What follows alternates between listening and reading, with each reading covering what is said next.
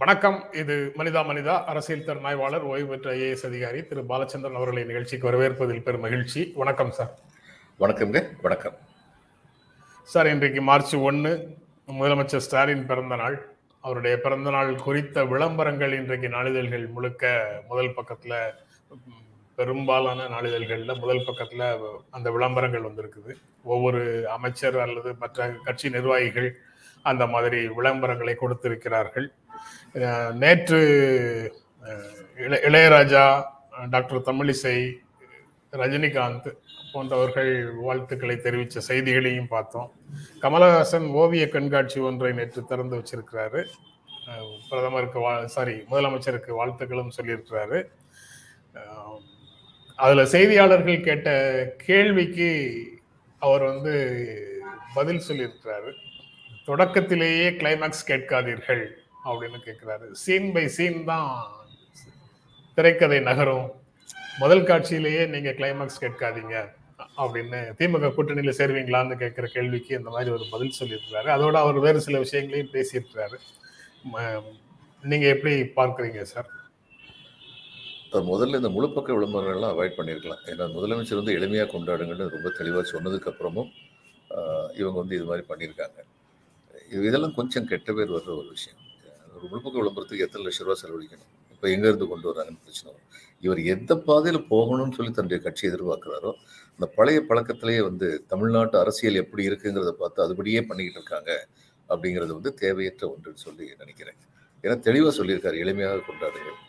ஒரு டிஎம்கே முதலமைச்சர் இல்லை. தமிழகத்தில் இதுவரை இருந்த முதலமைச்சர்கள் மிகச் சிறப்பாக பணியாற்றியவர்களில் ஒருவர் அப்படிங்கிற பேர் இருக்கணும்னு சொல்லி முழு மனசோட முயற்சி பண்ணிட்டு இருக்காரு. ஸோ தேட் சைட் கமல்ஹாசன் வந்து நல்ல தேர்ந்த அரசியல்வாதியாக ஆகிக்கொண்டிருக்கிறார்னு ஏற்கனவே நான் சொல்லியிருந்தேன். அதனால வந்து. இங்க நான் வந்துட்டேன். இனாகிரேட் பண்ணிட்டேன். Don't read too much into it இது வந்து ஃபர்ஸ்ட் சீன் தானே. தேர்தல் உறவுங்களை பின்னாடி பார்ப்போம். சொல்றாரு ஒழிய மற்றபடி அவர் பேசின பேச்செல்லாம் அவர் திமுக கூட்டணிக்கு வர்றதுக்கான வாய்ப்பு தான் அதிகம் இருக்குன்னு காமிக்குது. அது வரலாற்றை எழுத மாற்றி எழுத முற்படுகின்றார்கள்னு சொல்றதுல யாரு சொல்றாருன்னு எல்லாருக்கும் தெரியும். வின்னிங் சான்ஸ் இங்கே தான் இருக்கு. அப்படிங்கும்போது இன்னைக்கு வந்து அவர் இந்த பக்கம் வந்து வந்திருக்கிறாரு. இந்த போன தடவை தனித்து போட்டியிட்டதுல வந்து அவருக்கு ஒரு தெளிவு கிடைச்சிருக்கு. ஏறக்குறைய அவர் ஆந்திராவுடைய சிரஞ்சீவி மாதிரி இங்க வந்து பணி வருவான்னு நினைக்கிறேன். அவன் சிரஞ்சீவிக்கு பதினெட்டு எம்எல்ஏ கிடைச்சாங்க. இவர் ஒரு எம்எல்ஏ கூட கிடைக்கல. அந்த பதினெட்டு எம்எல்ஏ. கிடைச்சது அதுக்கப்புறம் ஒரு காங்கிரஸோட இணைச்சாரு. சென்ட்ரல் மினிஸ்டர் ஆனாரு. அதுக்கப்புறம் வந்து அரசியல் வாழ்வு வந்து ஓய்வு பெற்று விட்டார். இவரும் அது மாதிரி.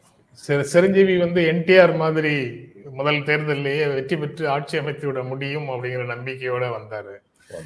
கமலஹாசன் எப்போதுமே ஒரு ப்ரெஷர் குரூப் மாதிரியான மைண்ட் செட்டோட தானே சார் இருக்காரு. ஒரு என்ஜிஓ மைண்ட் செட்டோட தான் அவர் பிரச்சனைகளை அணுகுகிற மாதிரி தெரியுது. இல்ல முதல்ல வந்து அவர் போட்டி போட்டது வந்து நிறைய தொகுதியில போட்டி போட்டார்ல. ஆனா நேரம் இருநூத்தி போட்டு- முப்பத்தாலு போட்டி போடல. நிறைய தொகுதியில போட்டி போட்டாரு. நீங்க சொல்ற சரியான வேர்டு யூஸ் பண்ணீங்க. ப்ரெஷர் குரூப் அதாவது டிசைடிங் ஃபேக்டர் அது மாதிரி நம்ம வந்துருவோம் அப்படின்னு சொல்லி ஒரு ஆசை இருந்திருக்கலாம். ஆனா அதுக்கெல்லாம் சந்தர்ப்பம் கிடையாதுங்க கமல்ஹாசனுக்கு. இவருக்கு வந்து அந்த அரசியல் அவருடைய பேச்சுக்களை பார்க்கும்போது அவர் தனிப்பட்ட முறையில் he's a very intelligent person சில பிரச்சனைகளை அவர் அணுகிற முறையெல்லாம் நான் ரொம்ப ரசிச்சிருக்கேன். தைரியமா வந்து பேசியிருக்காரு. சமுதாயத்துல ஒரு டிஜிட்டலை வந்து எதிர்த்து டிவிடி எதிர்த்து பாரதி ராஜா தலைமையில போராட்டம் நடந்த போது அவர் ஒரே ஒரு வார்த்தை தான் சொன்னார். சயின்ஸ் அட்வான்ஸ் வந்துட்டு நீங்க எப்படி நிப்பாட்ட முடியும்? கேட்ட ஒரே நடிகர் அவர்தான் அந்த நேரத்துல. அந்த மாதிரி வந்து அந்த மாதிரியான உணர்வுகள்லாம் ஜ- அது அதிகமா இருக்கு. அரசியல் வந்து ஒரு பெரிய சுழல். அதுல வந்து அவ்வளவு லேசா எக்ஸ்பர்டைஸ் வந்துட முடியாது. கமல்ஹாசனுக்கு அந்த எக்ஸ்பர்டைஸ் இருக்கிறதா நான் வரைக்கும் தேர்தல்ல அதான் தேர்தல்ல வாக்கு சேகரிக்கிற அரசியல் அப்படிங்கறதுல அவருக்கு எக்ஸ்பர்டைஸ் இல்ல ஆனா. நடிகராக இருந்து கொண்டே எனக்கு அரசியல்ல ஈடுபாடு இல்லைன்னு சொல்லிட்டே அவர் அரசியல் தான் பேசிக் கொண்டிருந்தாருங்கிறது நம்ம எல்லாரும். பார்த்துக்கிட்டே இருக்கிறோம் கருப்பு சட்டை போடுறதும் பெரியாரை பெரிச்சு பெரியாரை ரொம்ப மதித்து போற்றுவதுமாக ஒரு பேச்சை அவர் வந்து எப்பவும் சொல்லிட்டு இருப்பார் நீங்க சரியாக சொன்ன மாதிரி அறிவியல் முன்னேற்றங்களுக்கு எதிராக வரக்கூடிய எந்த கோரிக்கையையும் அவர் ஏற்கிறதும் இல்லை. இல்லைங்க தனிப்பட்ட முறையில் கமல்ஹாசன் பல சிறப்பான குண குணாதிசயங்கள் இருக்கு ஆஹ் தன்னுடைய சொந்த வாழ்க்கையை பற்றி அதிகமாக பேச மாட்டார். அவர் தனக்கு என்று நேர் உணர்கின்ற ஒரு நேர்மையை அதில் கடைபிடித்துக் கொண்டிருக்கிறாருங்கிறதும் வந்து உண்மைதான். தனக்கு ஒரு சட்டம் தன்னுடைய மக மகளுக்கு ஒரு சட்டம் இப்படிலாம் அவர் நம்பினது கிடையாது. அந்த மாதிரி நிறைய சிறப்பான குணாதிசயங்கள் அவர்கிட்ட இருக்குன்னு சொல்லி நான் நினைக்கிறேன். ஆனால் நான் ஏற்கனவே சொன்ன மாதிரி அரசியல் ஒரு ரொம்ப பெரிய சூழல். அதில் வந்து இந்த வெகுஜன அரசியல்ங்கிறதுல வந்து அவர் வந்து வெற்றி பெற முடியாது. வெற்றி பெறும் அப்படிங்கிறது அவர் நீங்க சொன்னதை ஒட்டி ஒரு இன்னொரு செய்தி இருக்கு சார். திருமணம் செய்யாமல் சேர்ந்து வாழும் இணையர்கள் தங்களுடைய உறவை பதிவு செய்ய உத்தரவிட வேண்டும்னு உச்சநீதிமன்றத்துல ஒரு பொதுநல மனு போட்டிருக்கிறாங்க. அப்படி ஒரு செய்தி இருக்கு. நீங்க தனிப்பட்ட கமலஹாசனுடைய வாழ்க்கைன்னு சொல்லும்போது எனக்கு இந்த இன்றைய செய்தியில இது ஒன்று நினைவுக்கு வருது. இந்த மாதிரி விதிகளை உருவாக்க முடியுமா? அப்படி அப்படின்னு நீங்க அந்த நீங்க சேர்ந்து வாழ்வது குறித்து தனிப்பட்ட தனிமை அந்தரங்கங்கள் குறித்து சொன்ன உடனே இந்த செய்தியை எடுக்கணும்னு தோணிடுச்சு. மற்றபடி முதல் காட்சியிலேயே கிளைமேக்ஸை எதிர்பார்க்காதீர்கள் அப்படிங்கிறது ஒட்டி ரெண்டு மூணு செய்திகள் இன்னைக்கு பேச வேண்டியது இருக்குன்னு நினைக்கிறேன். கிட்டத்தட்ட அந்த அந்த டைட்டில் வந்து எல்லாரும் மற்ற இரண்டு செய்திகளுக்கும் பொருந்துமா அப்படிங்கிற கேள்வியோட அதை அணுகலாம். ஆனா அதுக்கு முன்னால இந்த இது வந்து அஹ், உச்சநீதிமன்றத்துல இப்படி ஒரு பொதுநல மனுவை போட்டிருக்கிறாங்க. இதை. அரசு அப்படி அரசு அப்படி விதிகளை உருவாக்க முடியுமாங்கிறது தான் என்னுடைய உருவாக்க முடியுமாங்கிறது ஒரு பக்கம் இருக்கு. This is self contradiction self contradiction ஆமா நாங்க இணைந்து வாழ்றோம். எங்களுக்கு எந்த விதமான ஒரு சடங்கு சட்ட சம்பிரதாயங்கள் என்பது தேவையற்ற பழு அப்படின்னு நினைக்கிறதுனால தானே நாங்க வந்து லிவிங் டுகெதர்ங்கிற கான்செப்ட் ஏத்துக்கிறோம்னு சொல்றாங்க. அதுக்கப்புறம் வந்து ரிஜிஸ்டர் பண்ணணும்னு சொன்னா ரெஜிஸ்டர் பண்ணியாச்சுன்னா they come under some particular law அப்படின்னு ஆயிருதே. ஆமா. அதனால இது செல்ஃப் கான்ட்ரடிக்ஷன் இருக்கு. அப்புறம் அந்த கான்சென்சுவல் ரிலேஷன்ஷிப் அப்படிங்கிறதுக்கான பொருளே இல்லை அதுல. பொருள் எல்- எல்லாமே லீகலாக போகும்போது அந்த மாதிரி ஒரு சிக்கல் அதுக்குள்ள வந்துருது. அஹ் இதுவும் முதல் காட்சியான்னு தெரியல சார். பாரதிய ஜனதா கட்சி பாட்டாளி மக்கள் கட்சி இருக்கும் இடத்தில் விசிக இருக்காது அப்படின்னு திருமாவளவன் நேற்று ஆர்ப்பாட்டத்தின் போதும் சொல்லியிருக்கிறாரு. இது தொடர்ந்து அவர் சொல்லிட்டு இருக்கிற ஒரு பொசிஷன் ஆனா இடையில நம்ம நான் வந்து அதை அவருடைய பிறந்தநாள் முழக்கத்தோடு ஒப்பிட்டு பார்த்து அதுல கொஞ்சம் வேறுபாடு இருக்குமோ அப்படின்னு நினைச்சேன். ஆனா பொலிட்டிக்கலா நாங்க இருக்கவே மாட்டோம் அப்படின்னு சொல்றாரு. அப்படித்தான் சொன்னேன். ஏத்துக்கவே மாட்டேன்னு ஆமா ஏத்துக்கவே மாட்டாருன்னு நீங்க சொன்னீங்க. ஆமா. ஆனா சமூக நீதி சமூகங்கள் சமூக நீதி சமூகங்களுடைய ஒற்றுமை அப்படிங்கறத அவர் ஒரு முழக்கமாக முன் வச்சதுனால அது வந்து ஒரு ஜன்னல் திறப்பாக இருக்கோ அப்படின்னு நான் நினைச்சேன். ஆனா அது அதற்கு அவர் ஒப்புதல் தெரிவிக்கவில்லை அப்படிங்கிறது இந்த மீண்டும் இதை உறுதிப்பட சொல்றதுலேருந்து தெரியுது. அது அதுக்கு காரணம் என்னன்னா இவர் ஏற்றுக்கொள்ளும் மனநிலையில் இருந்தாலும் ராமதாஸ் ஐயார் ஏற்றுக்கொள்ளும் மனநிலை இருந்தாலும் ரெண்டு பேரும் ஒன்று சேர்ந்து போரிட்ட பொழுதும் கிரவுண்ட் லெவலில் அந்த அந்த ஒற்றுமை ஏற்படவே இல்லை. எப்படி கன்ஷிராம் கிட்ட வந்து சசிகலாவுடைய கணவர் திரு நடராஜன் பேசி கன்ஷிராமையும் இவரையும் முலாயம் சிங் யாதவையும் சேர்த்து வச்சார். அவங்க வந்து ரொம்ப எளிதாக அசம்பிளி எலெக்ஷன்ல வந்து அவங்க ஜெயிச்சாங்க. அந்த ரெண்டு ஃபோர்ஸும் சேர்ந்த உடனே. ஆனால் அதுக்கப்புறம் அவங்களால வந்து ஒன்று சேர்ந்து இருக்க முடியல. கிரவுண்ட் லெவலில் டிஃப்ரென்சஸ் ரொம்ப ஷார்ப் ஒரு காரணம் நான் என்ன நினைக்கிறேன்னா இந்த மாமியாருக்கும் மருமகளுக்கும் வந்து காமன் ஃபேக்டர் வந்து அந்த பையன்தான். அது ரெண்டு பேருமே உரிமை கொண்டாடுறதுனால அந்த தகராறு வர்ற மாதிரி இந்த இரண்டு குடும்பங்களுக்கும் காமன் ஃபேக்டர் வந்து ரூரல் ஏரியாவில் வந்து நிலம். தான் அந்த நிலம் சம்மந்தப்பட்ட பிரச்சனைகள் அதிகமாக இருக்கு. அதனால அவங்களால ஒன்று சேர்றது வந்து ரொம்ப கடினமாக இருக்குன்னு நினைக்கிறேன். அதுல குறிப்பாக சொல்றாரு சார் எத்தனை அரசியல் பின்னடைவுகள் வந்தாலும் அவங்க ரெண்டு பேரும் இருக்கிற இடத்துல நாங்க இருக்க மாட்டோம் அப்படின்னு சொல்றாரு. அது அதனால மறைமுகமாக சொல்லுகின்ற செய்தின்னு நான் நினைக்கிறேன். நீங்க பாமகவை சேர்த்தீங்கன்னா நான் ஜீரோவா போனாலும் சரி ஆனா அவங்க இருக்கிற இடத்துல இருக்க மாட்டேன். இருக்க மாட்டோம் அப்படின்னு சொல்றாரு.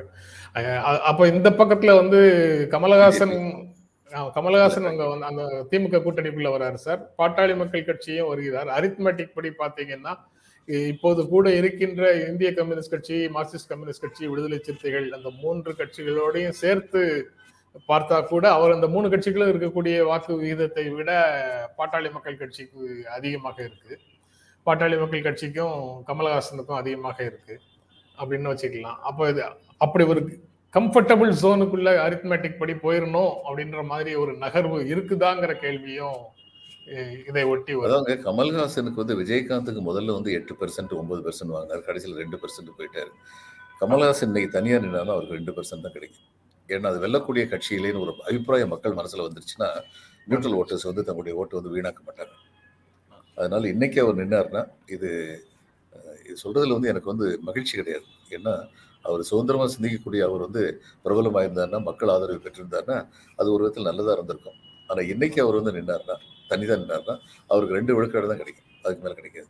அதனால் அது வந்து ரொம்ப பெரிய ஃபேக்டர் ஆனால் அந்த ரெண்டு விழுக்காடு முக்கியம்தான். தமிழ்நாட்டு அரசியலில் பல தேர்தல்களில் வந்து உங்களுக்கு வாக்கு வித்தியாசம் வந்து first candidate and second candidate வந்து நார்மலான சமயத்தில் ரெண்டு விழுக்காடுலேருந்து நாலு விழுக்காடு தான் இருக்கும். ரெண்டு லட்சம் வாக்காளர்கள் இருந்தாங்கன்னா சரி பத்தாயிரம் ஓட்டு வித்தியாசங்கிறது பெரிய விஷயம். நாலாயிரம் ஓட்டு வித்தியாசம் ஐயாயிரம் ஓட்டு வித்தியாசத்தில் ஜெயிக்கிறது தான் நம்ம பார்த்துருக்கோம். அதனால அது முக்கியம். அந்த ரெண்டு விழுக்காடு முக்கியம். ஆனால் பாட்டாளி பாட்டாளி மக்கள் கட்சியும் கமல்ஹாசனும் இடதுசாரி கட்சிகளும் சேர்ந்துட்டாங்கன்னா விசிகா விட அதிகமாக இருக்கும் அப்படின்னு நீங்கள் சொல்கிறத நான் ஏற்றுக்கிறேன் ஆனால் அப்படிப்பட்ட ஒரு கால்குலேஷனில் போனால் விசிகா வந்து நார்த்து தமிழ்நாட்டில் வந்து அவங்களுக்கு வந்து சக்தி வந்து அதிகமாக இருக்குது ஆனால் விசிகாவுடைய இன்ஃப்ளூயன்ஸ் வந்து த்ரூஅவுட் தமிழ்நாடு இருக்கு. நியூட்ரல் ஓட்டர்ஸ் பல பேர் வந்து விசிகா மேலே வந்து மரியாதை வச்சுருக்காங்க. அந்த ஓட்டு எல்லாம் எங்கே போகுங்கிறத பற்றி யோசிக்கணும். அதுக்கப்புறம் இன்னொன்று என்னன்னா கொள்கை ரீதியாகன்னு சொல்லி பார்த்தா விசிகா வந்து திமுகவுக்கு கொள்கை ரீதியாக ரொம்ப நெருக்கமான கட்சி. பாமக வந்து அவங்க வந்து அப்படி நெருக்கமானவங்க கிடையாது. அவங்க என்ன கொள்கையை வச்சுருந்தாங்க? ஏதாவது ஒரு கூட்டணியில் சேர்ந்து நம்ம சில பதவிகளை வாங்கணும்னு சொல்லி வச்சுருந்தாங்க. அது ஒன்று தான் அவங்களுடைய கொள்கையை வந்து ஆயிடுச்சு போன தடவை பிஜேபிக்கு எல்லா இடத்துலையும் வந்து அவங்க சொன்ன இடத்துலலாம் அவங்க வந்து வாக்களிக்கலையா? பார்லிமெண்ட்டில் அவங்கள காப்பாற்றலையா அது வந்து சில மக்கள் விரோத கொள்கைகளுக்கும் சேர்த்து வாக்களிக்கலையா? அதனால இதெல்லாம் வச்சு யோசிச்சு பார்த்தோம்னா சரி பாமக தன் எல்லைகளை விஸ்தரிக்கவில்லை. அது ரொம்ப பெரிய தப்பு அவங்க பண்றது.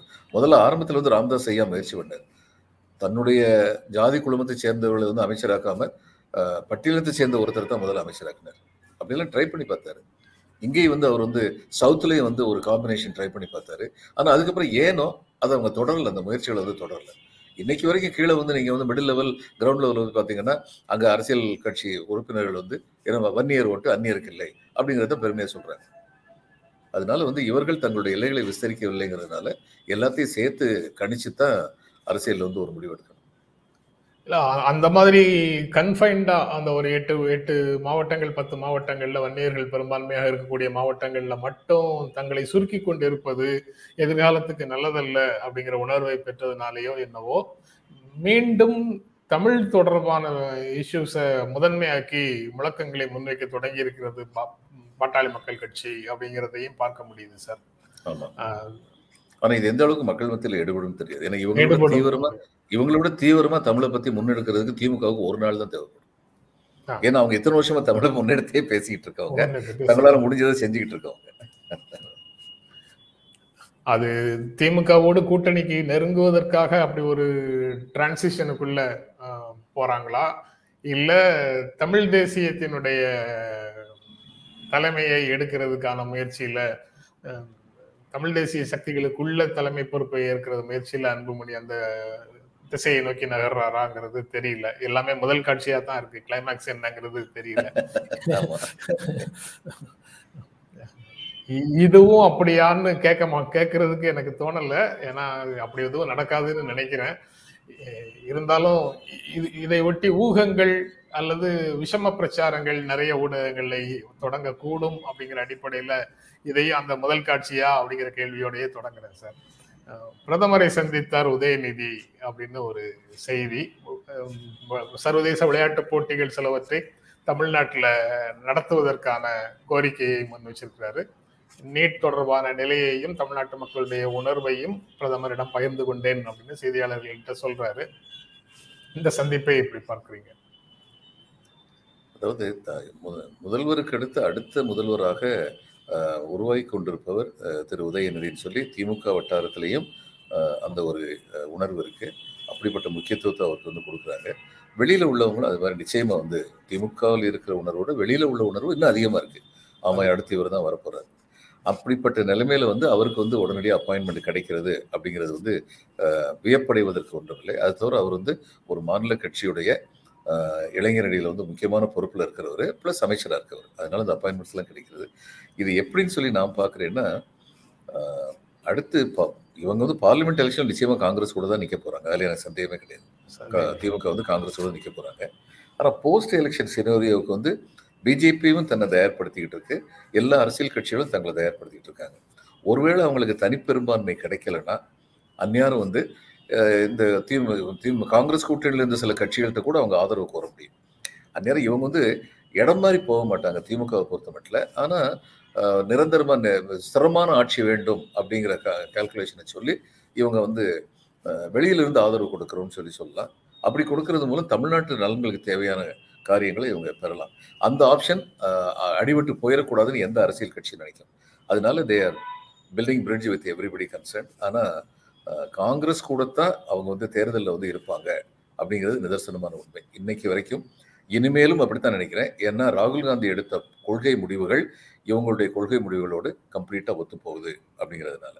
இப்போ எங்கே சிக்கல் வரும்னா போஸ்ட் எலெக்ஷனுக்கு அப்புறம் மம்தா பானர்ஜி இவர் தெலுங்கானா முதலமைச்சர் இவங்கள்லாம் வந்து கொஞ்சம் தகராறு பண்ணாங்கன்னா அந்நேரம் வந்து காங்கிரஸுக்கு வந்து ஆட்சி அமைக்கிற அளவுக்கு பலம் இல்லாமல் போகிறதுக்கான வாய்ப்புகள் வந்து வர முடியும். அப்படி வர்ற நேரத்தில் அவங்களுக்கும் வந்து தனிப்பெரும்பான்மையோட இது இருக்காது. அப்படிங்கிற நிலைமை இருந்ததுன்னா அப்போ அந்த குழப்பத்துக்கு நடுவில் வந்து காங்கிரஸ் கூட்டணியில் உள்ள கட்சிகளையும் வந்து சொல்ல நாங்கள் வெளியிலிருந்து ஆதரவு கொடுக்குறோம். இந்த நாட்டுடைய சிறத்தன்மைக்காக வேண்டிய ஆதரவு கொடுக்குறோம் அப்படின்னு சொல்லி சொல்லலாம். அப்படிப்பட்ட ஒரு சினேரியோ வந்து பிஜேபியும் வந்து அனிசிபேட் பண்ணுறதுனால டிஎம்கே அதில் ரொம்ப பெரிய கட்சி.